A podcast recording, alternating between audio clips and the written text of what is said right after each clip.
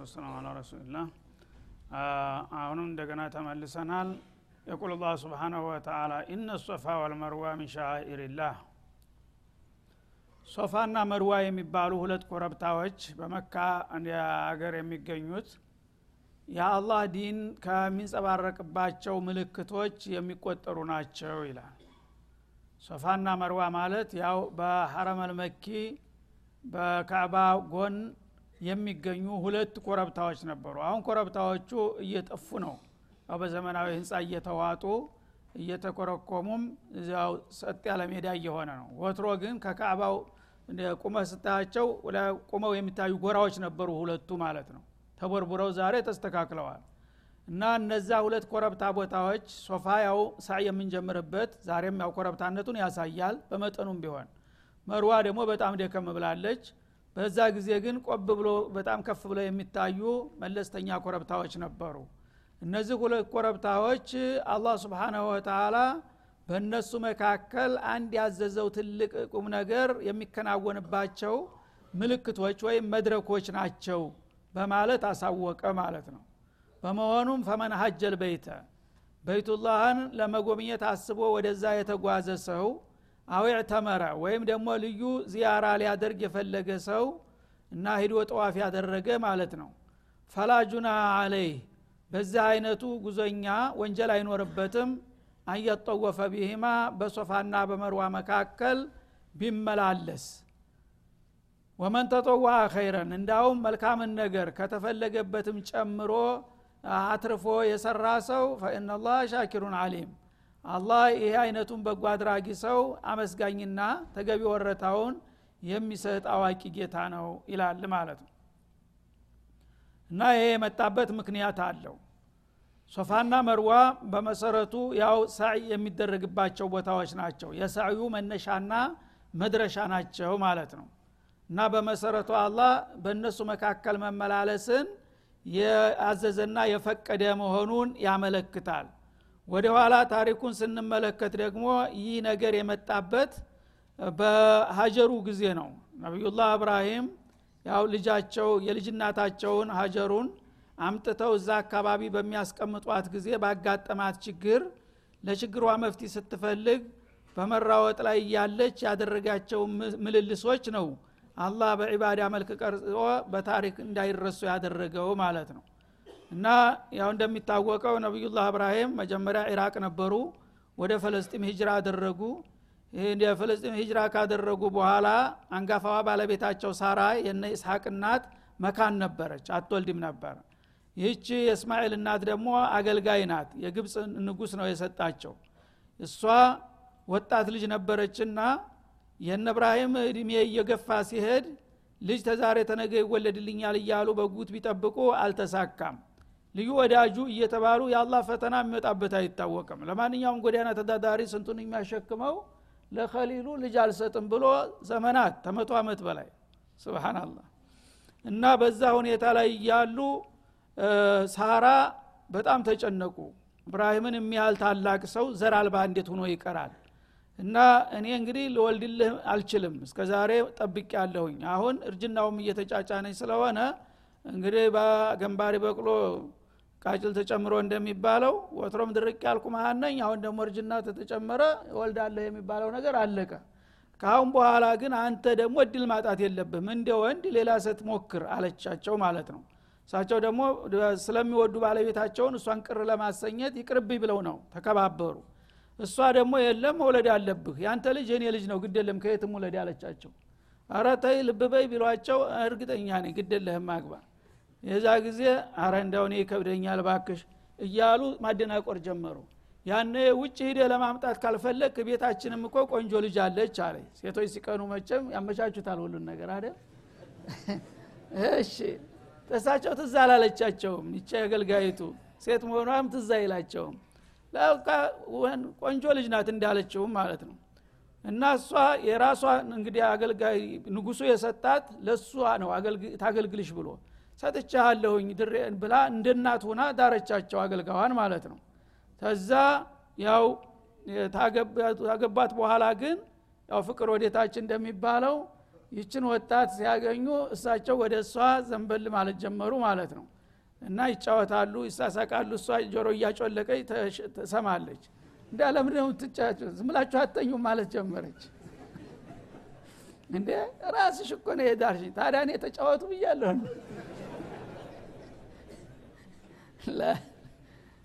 አሁን እንደ ኋላ ልጁ ተረገዘ እንደተባለው እስማኤል ተወለደ። እስማኤል ሲወለድላቸው ደግሞ የብርቅ ልጅ ሲወለድ ምን ያህል ሰው እንደሚያፈቅርና እንደሚደሰት ታውቃላችሁ? በጣም ፍቅሩ ከፍ አለ ማለት ነው።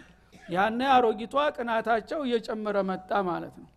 ጠዋትም ማታም በቃ እስማኤል እናት ጋር እና ይሄ ነገር እያለች በሆነ ባልሆነ ምክንያት ያችን ገረድ እያሳደደ መደብደብ ጀመረ ጭራሹን ማለት ነው ይህ ጊዜ ችግር ተፈጠረ ወትሮም የፈራሁት ይሄ ነው። አላልኩሽም ቢሉ አንተ ነህ እንጂ እኔ አግባልኩህ እንጂ ውደድ አልኩህ ተጫወት አልኩህ። እዛ እንግዲህ ሳራ የክፉ ቀን ሰው ናት። ስንት መከራ ፍዳ አይተው ስንት መከራ ስደት አብራተ ኢራቅ ተንከልክላ በሚስር ላይ አልፋ ፍልስጢም ስንት ችግር ዘመድ ወዳጆቿን ትታል እሱም ብላ ነው እንትን ያለችው አላህ ስብን ወተላ ወዷታል። ስለዚህ ይችን ወዳጀን አታስቀይም አንተ ሰውዬ ተጠንቀቅ አላቸው። አላህ ከሳራ ጋር ወገነ። እና ምን ላድርግ አሉ። ወዳ የምትወስድበት ወስደህ ጣል እሷ የማታይበት ቦታ አላቸው። አላህ ግን ለህክማው ነው። ይችኛዋን ለመበደል ሳይሆን እሷ ደግሞ የራሷን ታሪክ እንድትሰራ ፈልጎ ማለት ነው።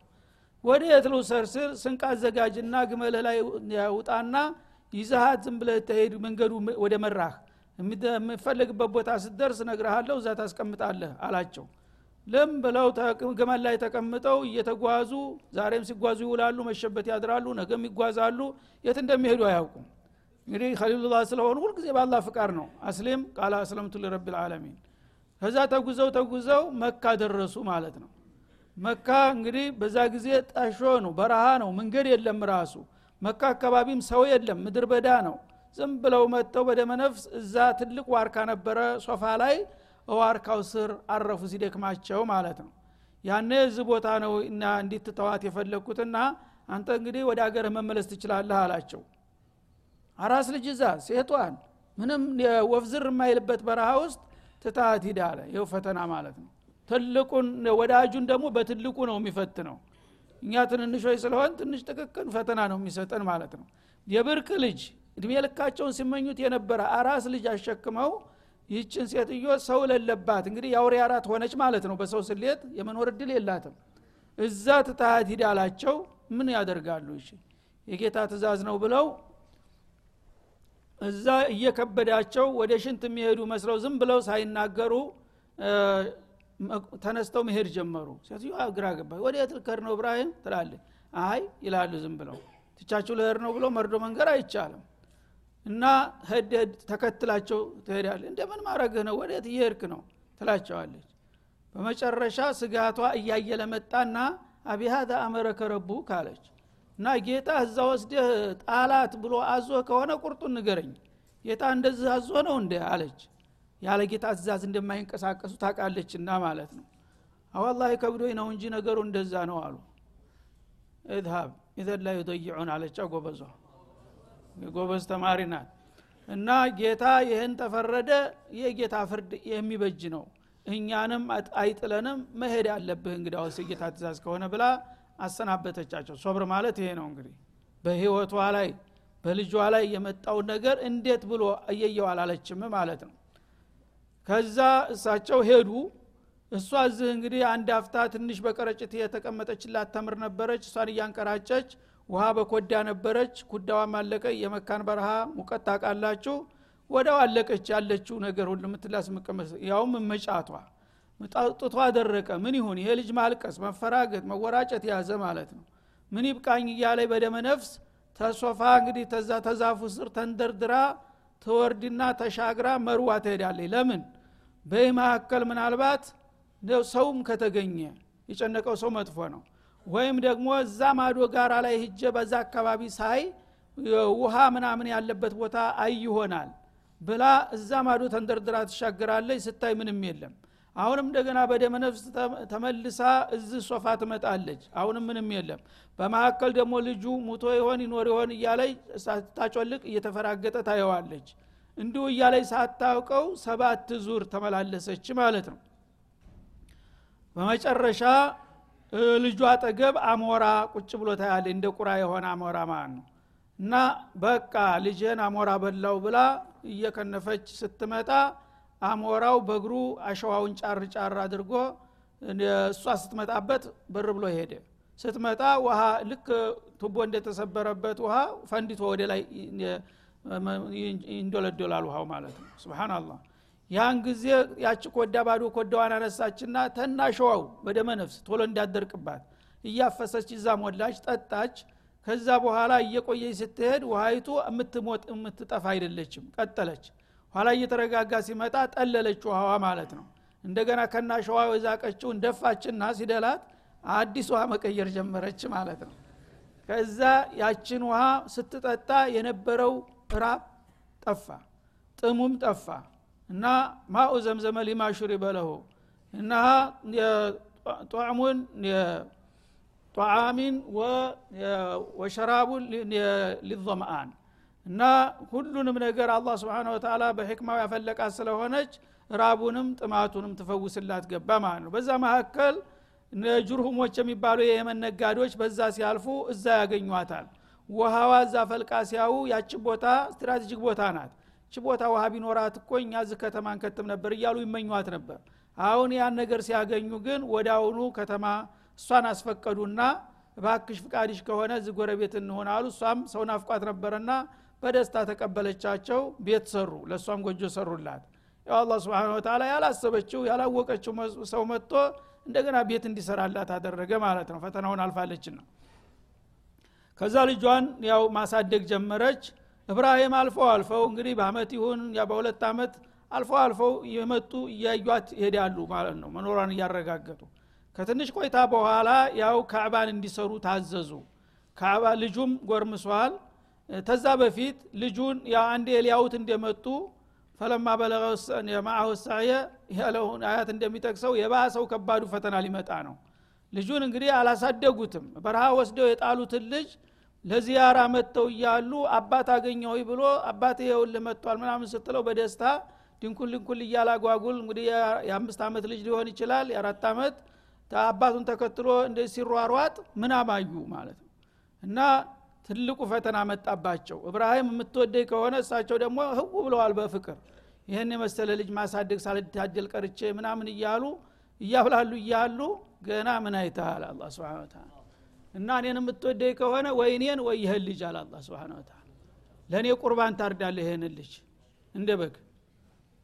ተሰው ሀገር መጥቶ ሴትዮዋ ስንት ፍዳዋን አይታ ያሳደገችውን ልጅ ማረድ ያለባቸው ላኢላሃ እና በምናማቸው በቀጥታ እኔን የምትወደኝ ከሆነ ይህን ልጅ ለእኔ ምስዋት ታረጋለህ ኡድሕያ ታረገዋለህ አላቸው ማለት ነው። ይህንንማ ልጅን እንዴት አድርግ ያርዳለሁ ታል ከአንተና እኔ ጉዳይ እዚ ላይ ይቆማል አለ ምን አይነት ፈተና ነው?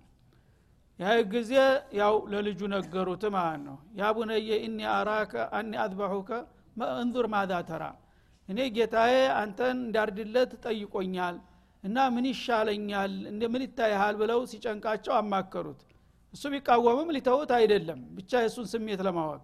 ያ ደግሞ የጎበዝ ልጅ ጎበዝ ነው። እፍአል ማቱ እመሩ ሰተጅዱን እንሻ አላሁ ምን ህፃኑ ልጅ ምን ታማክረኛለህ? የጌታ ትእዛዝ ደግሞ ማማከር አለ እንደ ጌታ ታዘዘ የሰጠህ እሱ አይደለም እንደ ረደኝ ምንም ችግር የለም ሶብራ አድርጋለሁ አላቸው። ያን ጊዜ ብላዋቸውን አዘጋጅተው አስረው አዘጋጅተው እዛ መንሐር ላይ አንጋለው መገዝገዝ ጀመሩ ማለት ነው። ግን ቢላዋው አልቆርጥም አለ። ጌታ አልፈቀደለትምና ማለት ነው። ወደ አሁኑ አሚን ሙክት በጊዞ መጣና ይህንን በግ በሱ ፈንታ ታርዳለህ ልጁን ልቀቀው በቃ ፈተናውን ተወጥተሃል እንዳረድከው ይቆጠርልሃል እነመል አዕማሉ ብንያት ተባሉ ማለት ነው። በዚህ መልክ ትልቁን ፈተና አለፉ አባትም ልጅም ማለት ነው። እንደዚህ ነው እንግዲህ አላህ የመጨረሻ ወዳጆቼ ያላቸውን የሚፈትናቸው። ከዛ በኋላ ያው ካዕባን እንዲሰሩ ታዘዙ ማለት ነው። ልጁን ጎረመሰ እሱ እየረዳቸው እየተባበሩ ካዕባን አነጹ የሀጅ ስርዓት ዘረጉ። ከዛ እንግዲህ ሶፋና መርዋ የታሪካቸው መነሻ ስለሆነ ለነ እስማኤል ያ ቦታ እንዳይረሳ ሀጀሩ የተመላለሰችበት ቦታ ሰባት ጊዜ መመላለስ የኢባዳ አካል ነው ብሎ አላህ አዘዘና በዛ መልክ ነው የተጀመረው ነው። በዚህ ሁኔታ ከመጣ በኋላ በእኛ ነቢይ አለ ሰላቱ ወሰላም ያው ካዕባ መጦፉ የታወቀና የተለመደ ነው። በጃህልያም ካፊሮቹም ያደርጉት ነበረ። ሶፋና መርዋ ግን ተወሰነ ጊዜ በኋላ ታሪኩን የሚያጎድፍ ነገር ተፈጥሮበት ነበር በአንድ ወቅት ሁለት ባለጌዎች ካዕባ አጠገብ ዚና አደረጉ ጎረምሳዎች ማለት ነው። ዚና በሚያደርጉ ጊዜ አላህ የካዕባን ክብር ለማስከበር ሲባል እንዳሉ ወደ ድንጋነት ለወጣቸው መቀጣጫ እንዲሆኑ ማለት ነው። እና ወደ ድንጋነት ሲለወጡ መቀጣጫ እንዲሆኑ ነውና አላህ እንደዚህ ያደረገው። አሁን ያየው ሰው ብቻ ከሆነ ተትንሽ ጊዜ በኋላ ይረሳል አሉና ያነበሩ ህዝቦች እንግዲህ እነዚህ በአውልት መልክ አንደኛውን ሶፋ ላይ አንደኛውን መርዋ ላይ ማቆም አለብን ብለው ተስማሙና በዛ መልክ ሰየሟቸው ማለት ነው። እና ራቁታቸውን ሁነው በዛ አስቀያሚ ሁኔታ ላይ ሰው ሲያያቸው ምንድን ነው የካዕባን ክብር ደፍረው ይኸውላህ እንደዚህ ጉድ ያደረጋቸው እየተባለ ሰዎች አደብ እንዲገዙ ካዕባን እንዲያከብሩ ደርስ እንዲሰጥባቸው ተደረገ ማለት ነው። በዚህ መልክ ቆየ ዘገየ ለብዙ ዘመናት ማለት ነው። እየቆየ እየቆየ ሲሄድ የጃህልያ ጉዳይ ነውና ታሪኩ በተቃራኒው ተገለበጠ ማለት ነው። እነዛ ቅዱሱ ቦታ ላይ ቁመው የሚታዩ ሴትና ወንድ አውልቶች ምንድ ነው ሲባል ታሪኩ ስለተረሳ እነዚህማ ቅዱሳን ናቸው ተባለ። የወትሮ ትልልቅ ያላ ባለሟሎች ነበሩና እነሱን ያልተሳለመ ሀጁ ተቀባይነት የለውም ተብሎ ቁጭ። ይሄ ነው እንግዲህ ቢድአ እንደዚህ የሚመጣው ማለት ነው። ከዛ የኋለኛው ትውልድ መጥቶ ወትሮ እንግዲህ እየረገመ ጢጠር ይወረጉርባቸው የነበረው በሌላው ትውልድ እንደገና የሚሳለምላቸውና የሚያከብራቸው መጣ ማለት ነው።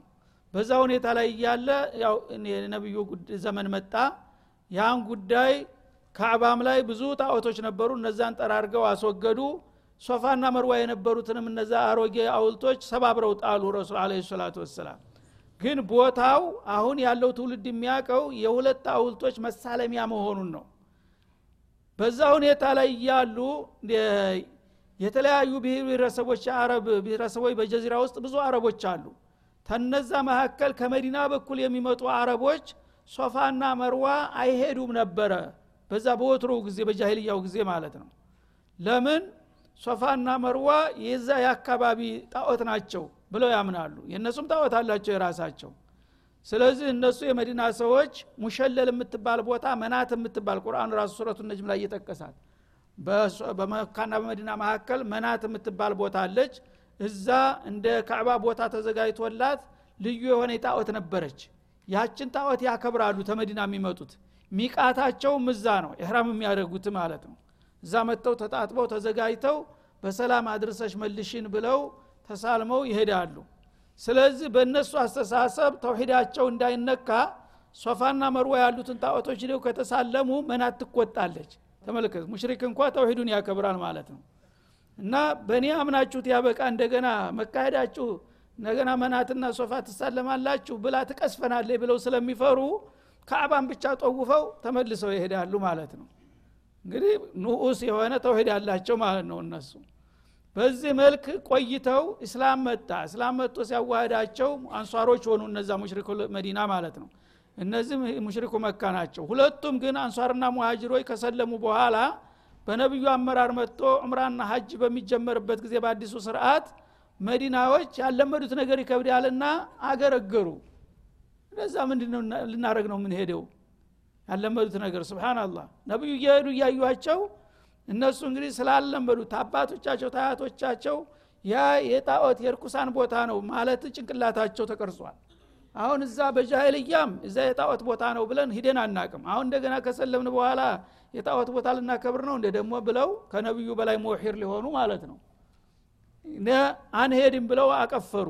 እዛ ጊዜ ምን ሆናችሁ ሲባሉ ሶፋና መርዋ እኮ ኢሳፍና ናይላ የሚባሉ ጣዖቶች ስለነበሩበት ነው ወትሮ የሚሳለሙ። እኛ ደግሞ አባቶቻችንም እዛ ቦታ ሄደው አያውቁም። አሁን ደግሞ እኛ የአላህ ቤት ካዕባ ነው ካዕባን ጠውፈናል አያስፈልግም ብለን ነው አሉ ማለት ነው። ይህ ጊዜ አላህ እነ ሶፋ ወልመርወተ ምን ሻኢርላህ ያ ልክ ነው ያላችሁት በመሰረቱ። ግን እነዚህ ናኢላና ኢሳፍ የሚባሉ ጣዖቶች ከመምጣታቸው በፊት ለምን የታሪኩን መሰረት ረሳችሁ? መጀመሪያ እኮ የአላህ ወዳጆች እና ሀጀሩ እብራሂም የጀመሩት የአላህ መሻሪዕ ነው። ስለዚህ እዛ ብትሄዱ በእናንተ ግምት እዛ ከህርን የጣዖት ቦታ ማክበር ነው ብላችሁ ወንጀል ፈርታችኋል? አይደለም አለ። ወንጀል አትፍሩ። ያ ጣዖት ከጊዜ በኋላ የመጣ ነው እንጂ በመጀመሪያ ይሄ ቦታ እኔ አዝዤና ፈቅጄ የተጀመረ ነገር ስለሆነ በመካከል መጥቶ የተፈጠረው ነገር አሁን ወንጀል ያስከትልብናል ብላችሁ በመፍራት ወደ ኋላ መርገጥ የለባችሁም። እና ሶፋና መርዋ አላህ ስብሓንሁ ወተላ ኢባዳው እንዲከናወንባቸው ተባረካቸውና ተመረጣቸው ቦታዎች ናቸው። ወይን ጦራ አማጦራ ባዕደ ዛሊክ ማለት ነው። በመሆኑም ፈመን ሀጀል በይት እንዳላችሁት ያው በይቱ ነው ለሀጅ ዋና ተፈላጊው። ቤቱን ለመጎብኘት የመጣ ሰው አው ተመረ ወይም ደግሞ ስርአተ ዑምራ ለማፈጸም የመጣ ሰው እግር መንገዱን ከመጣ በኋላ ከጠዋፍ ቀጥሎ በይነ ሶፋ ወልመርዋ ቢመላለስ ፈላጁናሃ አለይህ ከማ ተዙኑን። እናንተ እንደምትገምቱት እዛ በመሄዳችሁ ወንጀል አይደለም የምታተርፉት ሱናውን ስለሰራችሁ አጅር ነው የምታገኙት እና አይዟችሁ አትፍሩ ሂዱ። በመሰረቱ እውነት አላችሁ። ለጣዖት ቢሆን ኑሮ ጣዖቶቹ አሁን የሉም እኮ ተጠራርገው ሂደዋል። ግን እዛ ቦታ ለምን እንሄዳለን ብለው ነው የከበዳቸው። እና ወንጀል የለባችሁም እዛ በመሄዳችን ወንጀል ይከተለናል ብላችሁ ከሆነ ወንጀል የለባችሁም መሽሩዕ ነገር ነው የሰራችሁት ያለው ለዚህ ነው ማለት ነው። አንየጠወፈ ማለት አንየተረደደ በይነሁማ በሶፋና በመርዋ መካከል መመላለሱ እናንተ እንደገመታችሁት ወንጀል የሚያስከትል ሳይሆን እንዲያውም የሀጅና የዑምራ አካል ነው። ያ ካልተደረገ ሀጅና ዑምራው አይሞላም። ፈላ አተመ ላሁ ለሁማ ሊመን ለም አሉ አይሻ እና ሶፋና መርዋ ያልተመላለሰ ሰው ሀጁም ሆነ ዑምራው አይሞላለትም። እነሱ ባለማወቅ ወንጀል ያስከትላል ብለው ቢፈሩትም አላህ ግን ወንጀል የለባችሁም። እንዳውም ይህም በማድረጋችሁ ሀጅና ዑምራችሁ ይሟላል በማለት አደፋፈረ ማለት ነው ወመን ተጠዋ ኸይረን። እንዳውም አንዴ ብቻ ሳይሆን ይሄ ነገር ኸይር ነውና ደጋግሞና ደራርቦ የሰራ ሰው በገዛ ፍቃዱ ተዋጅቡ አልፎ ማለት ነው። ፈኢና አላህ ሻኪሩን አሊም አላህ ስብሓናሁ ወተላ ይህን አድራጎቱን አመስጋኝና ተገቢ ወረታውን አዋቂ ስለሆነ አበርክታችሁ በሰራችሁ ቁጥር ተጨማሪ አጅር ሰጣችኋለሁ በማለት አግባባ። እና ፈመን ተጠዋ የሚለው አንደኛ በመሰረቱ ያው ጠዋፍ ሳይ የሚደረገው ሰባት ጊዜ ነው። ሰባት ጊዜ አራት ጊዜ ወደ መርዋ ትሻገራለህ ሶስት ጊዜ ወደ ሶፋ ትመላሳለህ ማለት ነው። ይሄ ነው መደበኛው። እና ፈመን ባዕዱል ሙፈሲርን እንዳሉት ጉልበት ካለ ከዛ ጨምረህ ብታደረግ ስምንተኛ ዘጠነኛም ብትጨምር ለማለት ተርጉመዋውታል ማለት ነው።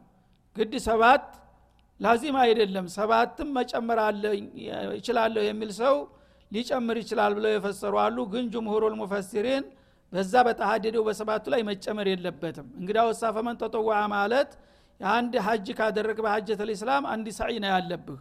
ግን በአመቱ ደግሞ መተህ በሁለተኛው አመት ደግሞ መተህ የትርፍ ዑምራና ትርፍ ሀጅ እያደረግ ሳዩን ብደጋግመው ለማለት ነው ብሎ ተርጉሟል። ይሄ ነው ብዙዎቹ የሚመርጡት ማለት ነው።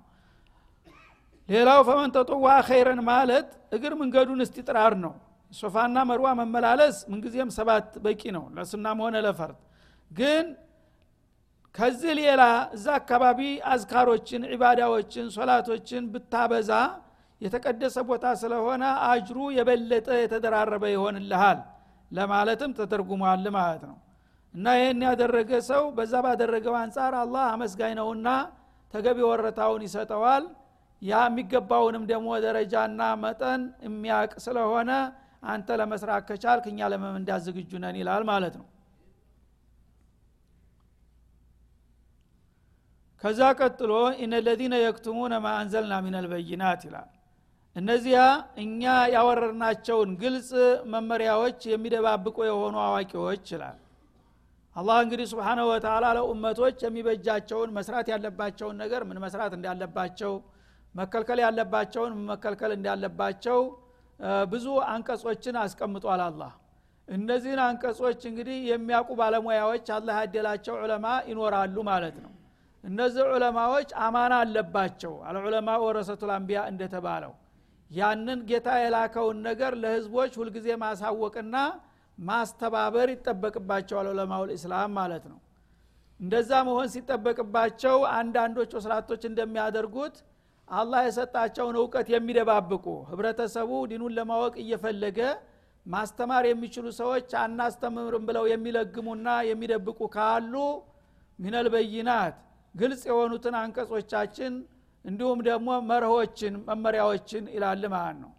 አንቀጾች የሚለው ማንኛውንም ተራ አንቀጽ ማለት ነው። ሁዳ ማለት ደግሞ መሰረታዊ የሆኑትን ነገሮች ለምሳሌ እንደ አርካን ልኢማን እንደ አርካን ልእስላም ያሉት ነገሮች ሰዎች ለማወቅ እየፈለጉ አዋቂዎቹ ለግመው አናስተምርም ካሉና ከደበቁ ሚንባዕዲ ማበየና በኪታባችን ማወቅ የሚገባውን ነገር ግልጽ ካደረግን በኋላ ሊናስ በፊል ኪታብ በቁርአናችሁ ውስጥ ለሰዎች ሊያውቁት ይገባል።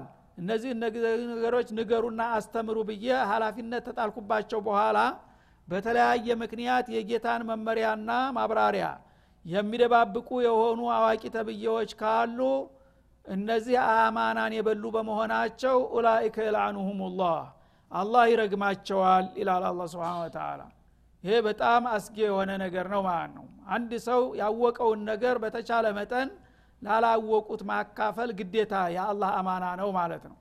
ይህንን ሳያደርግ ከቀረ ግን የአላህ እርግመት እንደሚያጋጥመው ነው የሚያስጠነቅቀው ማለት ነው እና የልአኑሁም ላ ማለት የጥሩዱሁም ላሁ ሚን ረሕመቲህ። አላህ ከርኅራሄው ያባረራቸዋል። እንግዲህ ትልቅ እድል ሰጥቷቸው የአላህ ምስጢር አሳውቋቸው ያንን ያወቁትን ምስጢር ለህዝባቸው ማስተማርና ማገልገል ሲጠበቅባቸው በቂ ባልሆኑ ምክንያቶች እኔ አላስተምርም ብለው ህዝቦችን እድላቸውን የሚነፍጉ ካሉ እነዚህ በእኔ ዘንዳ የተረገሙና የተባረሩ ናቸው ይላል። ወየልአኑሁም ላዒኑን ሌሎችም ተራጋሚዎች ሁሉ እንዲረግሟቸው እናደርጋለን። ያው መላእኮቹ ይረግሟቸዋል እንዲሁም ደግሞ ሙእሚኖቹ ይረግሟቸዋል። ጠቃሚ እውቀት ያለው ሰው አላስተምርም ካለ ያጥፋው የማይል ሰው የለም። ሁሉ ሰው ይረግመዋል ማለት ነው። የዚህ አይነት አደጋ የሚያስከትልባቸው መሆኑን አውቀው አዋቂዎች ሀላፊነታቸውን ለመወጣት ራሳቸውን ማዘጋጀት ግድ ይላል ማለቱ ነው። ስለዚህ ነው ለውላ አየቱ ሚን ኪታቢላህ ለማ ያሉት አቡ ሁረይራ ረዲ ላሁ አንሁ አርዷ አቡ ሁረይራ ሙክትር አልሐዲስ ሚን ረሱልላ ስ ሰለም በሰሃቦች መካከል ወደር የሌላቸው ብቸኛ ብዙ ሀዲሶች ተአምስት ሺህ ሀዲስ በላይ ያወሩ ሰሃቢ ናቸው። ያውም ወደ ኋላ መጨረሻ አካባቢ መጥተው ማለት ነው። ነቢዩ ጋር የኖሩት ከሶስት እስከ አራት ዓመት አይበልጥም። ግን እድሜ ልካቸውን ሀያ ሀያ አምስት ዓመት የኖሩት የእሳቸውን ግማሽ ወይም ሩብ እንኳን የማያውቁት ብዙዎቹ ናቸው ማለት ነው። አላህ ሰጣቸው። አላህ እድሉ ያደረገለት ሰው በአጭር ጊዜ ብዙ ማፍራት ይችላል። እሳቸው ወደ ጨረሻ በደዊ ናቸው ደግሞ ተገጠር ነው የመጡት። ተዛ መጥተው ግን ያለ የሌለ ስሜታቸውና ጥረታቸው በሙሉ ከነቢዩ አንደበት የሚወጣን ነገር መሰብሰብ ነበር እንደ ትጉ ጋዜጠኛ ማለት ነው። እና በመጨረሻ ነቢዩ ሲያልፉ በአንደኛ ደረጃ ለኡመት ልእስላም ዙኽር ያበረከቱት እሳቸው ናቸው። ኋላ በተነሳው ጥያቄ ሁሉ አንድ ነገር ሲነሳ ዲኑ ምን ይላል? ነቢዩ ስለዚህ ጉዳይ ምን ተናግረው ይሆናል ሲባል አብዛኛው አልሰማም። እና የምናውቀው ነገር የለም ሲባል እስቲ አቡ ሁሬራ ጠይቁት። አቡ እንዴ እናታቁም እንዴ? ስለዚህማ እንደዚህ ብለዋል ይላሉ በቀላሉ ማለት ነው። ኋላ ምን አሉ ሰነፎቹ? ለምን ተበለጥን ብለው አክተረ አለይና አቡ ሁረይራ። አቡ ሁረይራ አበዙ አሁንስ? አሁን ይህንንም ሰምቶ ነው? ይኸው ሰነፍ ሰው እንደዚህ ነው እንግዲህ። እንዴት አንተ ሰላሳ ዓመት አብረህ ኑረ ሶስት ዓመት የኖረ ሁሉ ሲያውቅ ላለመባል ድክመታቸውን ለመሸፈን አክሰራ ሰውየው አበዙ አሁንስ ያውቃል ያውቃል ሲባል በቃ በሁሉ ነገር ከተጠየቀን ሀዲስ አለኝ ይላል እያሉ ይተቿቸውና ይጎነትሏቸው ጀመሩ ማለት ነው። ስለዚህ ሞራላቸው ተነካ። ለውላ አየቱ ሚን ኪታቢላህ አሉ ጎበዙ። እና በቁርአን ውስጥ አላህ እውቀት ሰጥቷቸው የዲን እውቀት አድሏቸው ለህዝባቸው ያንን የማያስተምሩና የሚደብቁትን ሰዎች አላህ ይረግማቸዋል ተራጋሚዎች ሁሉ ይረግሟቸዋል የሚል ማስጠንቀቂያ ባይኖር ኑሮ ወላሂ አንዲት ቃል አልነግራችሁም ነበር አሉ። ግን ያ አያት ስለሚያስገድደኝ ያላችሁትን በሉ እኔ እናገራለሁኝ አሉ ማለት ነው። ስለዚህ እንግዲህ ዑለማዎች ይህንን አያት ሊያስታውሱ ይገባል ሁልጊዜ የተለያዩ ሰዎች የማይናቅ እውቀት እያላቸው ህዝቦቻቸው ግን ምንም ነገር ሳያውቁ እራሳቸውንም እንደ መሀይም አድርገው ዝም ብለው የሚኖሩ ሰዎች አሉ። ይሄ ዛቻ ይመለከታቸዋልና እውቀት ያላቸው ሰዎች ሊንቀሳቀሱና ባላቅማቸው ህዝባቸው ሊያገለግሉ ይችላሉ። የሚለውን መልእክት በማስተላለፍ የዛሬው ደርሳችን ስላይ ይቋጫል። ወሰለ ላሁ ወሰለም አለ ነቢዩ